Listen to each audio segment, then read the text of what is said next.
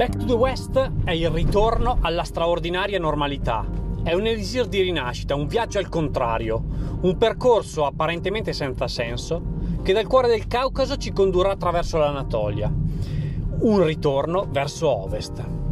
Proveremo a raccontarvi qui, sul podcast di Life in Travel, la gioia di ritrovare la sella dopo due anni di lockdown e restrizioni. Sarà un'avventura invernale. Il clima deciderà la strada per noi e noi vi condurremo attraverso le nostre emozioni.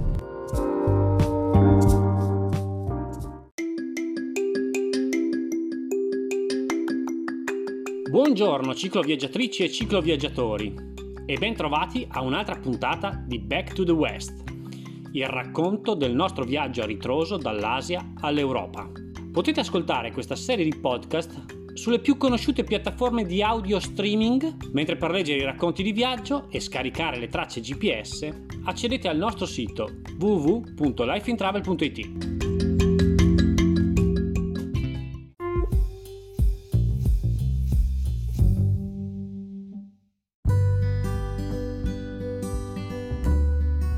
Fin dalla partenza di questo viaggio, il passo Zagari 2610 metri tra alta e bassa Svanezia, era una chimera. Le scarse informazioni che si possono trovare online parlano di chiusura tra ottobre e maggio. Il ritardo accumulato prima di giungere in Georgia ci aveva fatto perdere le poche speranze residue, ma cocciuti come sempre, abbiamo comunque voluto raggiungere Mestia. Il giorno dopo il nostro arrivo ci siamo svegliati con la neve che scendeva copiosa ma fortunatamente era solo una perturbazione passeggera. Usguli, alla base del passo, è già una meta più che soddisfacente, ma la finestra di bel tempo e le notizie di 4x4 che percorrono la strada ci hanno dato la spinta necessaria per provarci. Il collegamento tra alta e bassa Svanezia è uno di quegli itinerari che ti regalano la sensazione di essere minuscolo e allo stesso tempo grandioso.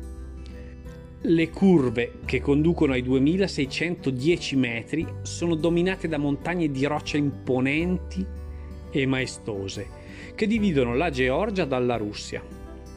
La Ilama raggiunge i 4547 metri e ghiacci perenni la cingono, mentre lei veglia in mota su viaggiatori e nomadi che da millenni solcano la vallata.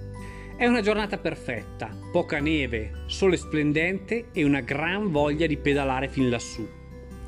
I lavori per cementare la strada aiuteranno gli spostamenti, ma toglieranno un po' di magia a questo percorso che finora ci ha trascinato in un turbinio di emozioni.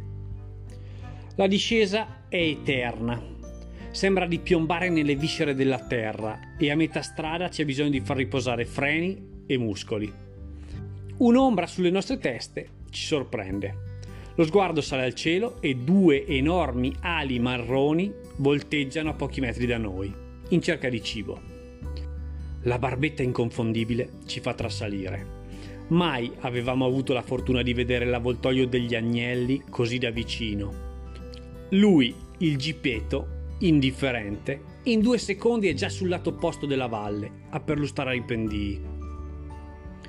Quella sera in tenda a Mele, nella bassa Svanezia, ricordiamo una giornata epica, con panorami da urlo in un contesto praticamente solo per noi e per i cani che, come sempre, ci hanno seguito fin dall'inizio.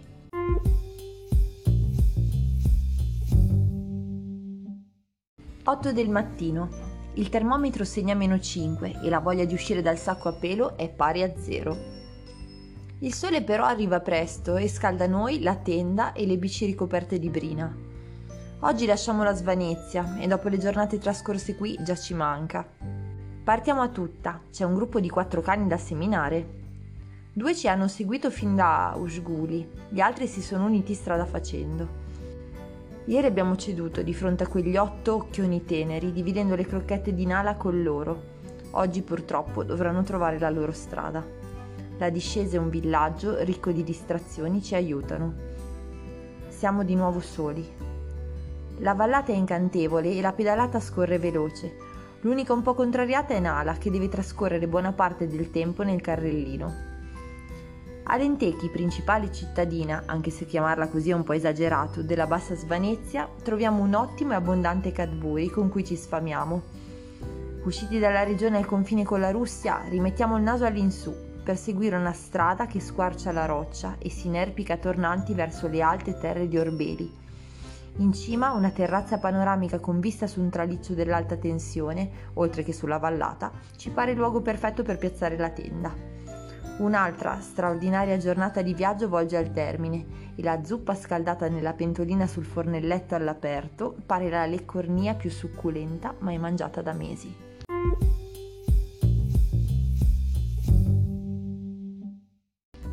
Novantasette. Contati più volte. Tanti sono gli scalini che conducono alla terrazza panoramica su cui abbiamo piazzato la tenda stanotte. Per caricare le bici al mattino dobbiamo scendere e risalire un paio di volte.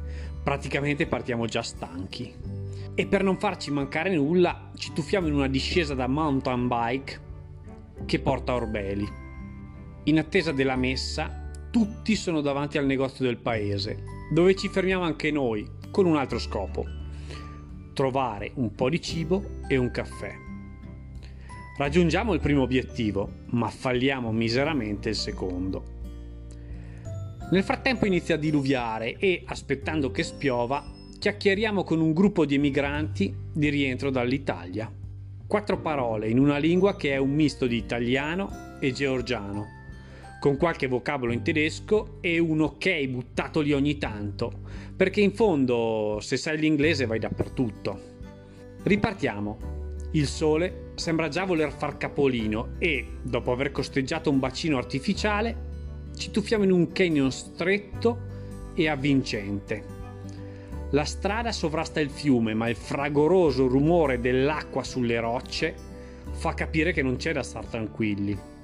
L'asfalto lascia di nuovo spazio allo sterrato. Il fiume Rioni ingrossa man mano che si esce dalle montagne. Il percorso è un su e giù che pare una giostra. Le buche sulla carreggiata si moltiplicano e quasi quasi rimpiangiamo il ripio sudamericano. Vero con il carrellino sembra il miglior tomba in uno slalom speciale a Campiglio. Siamo lenti, così lenti che anche Nala, libera di tenere la sua andatura visto il traffico irrisorio, a un certo punto si gira e sembra voler dire ma vi sbrigate o no? In un batter d'occhio arriva il tramonto. Una signora ci rincorre con un sacchetto di mandarini e sulla strada raccogliamo melograni selvatici. Insomma, la frutta non ci manca troviamo una pineta a bordo strada e decidiamo possa essere un buon posto per la notte, anche se ora, in tenda, con un vento patagonico, incrociamo le dita e speriamo che ci cadano in testa solo pigne, come è successo fino ad ora.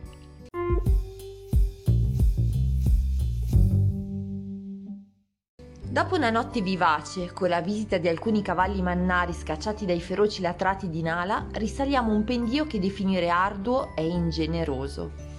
A Sormoni, su una rampa al 3000%, tre bambini ci sbeffeggiano camminandoci a fianco e continuando a chiacchierare mentre noi, a corto di ossigeno, arranchiamo con la lingua che si attorciglia al mozzo anteriore. La discesa, incredibile ma vero, è quasi peggio della salita. Vero ha la geniale idea di imboccare una scorciatoia che è pedalabile solo fin dietro la prima curva. Camminiamo tra rocce sporgenti e fango fino ai piedi del monastero di Ghelati, il luogo di culto domina le colline a monte di Kutaisi, seconda città georgiana e mita della nostra breve tappa odierna. È un edificio risalente al 1106 e nonostante le impalcature per le ristrutturazioni ci godiamo la magnificenza degli affreschi e dei mosaici interni, prima di chiudere la giornata e la prima parte del viaggio in Georgia, in città. Dedicheremo un po' di tempo alle bici e allo studio di un percorso che ci porti a Tbilisi, senza farci morire né di fatica né di traffico.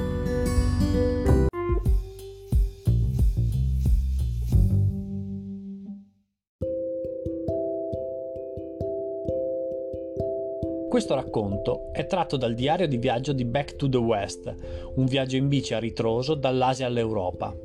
Per accedere a tanti altri contenuti esclusivi dedicati ai cicloviaggiatori puoi abbonarti alla Lead Family su www.lifeintravel.it slash abbonati dove potrai accedere al sito senza pubblicità, ai contenuti esclusivi della sezione birra e fame, scaricare pdf gratuiti, ricevere la rivista impronte e i gadget personalizzati. Non vediamo l'ora di accoglierti nella Lead Family. Buone pedalate e buon ascolto!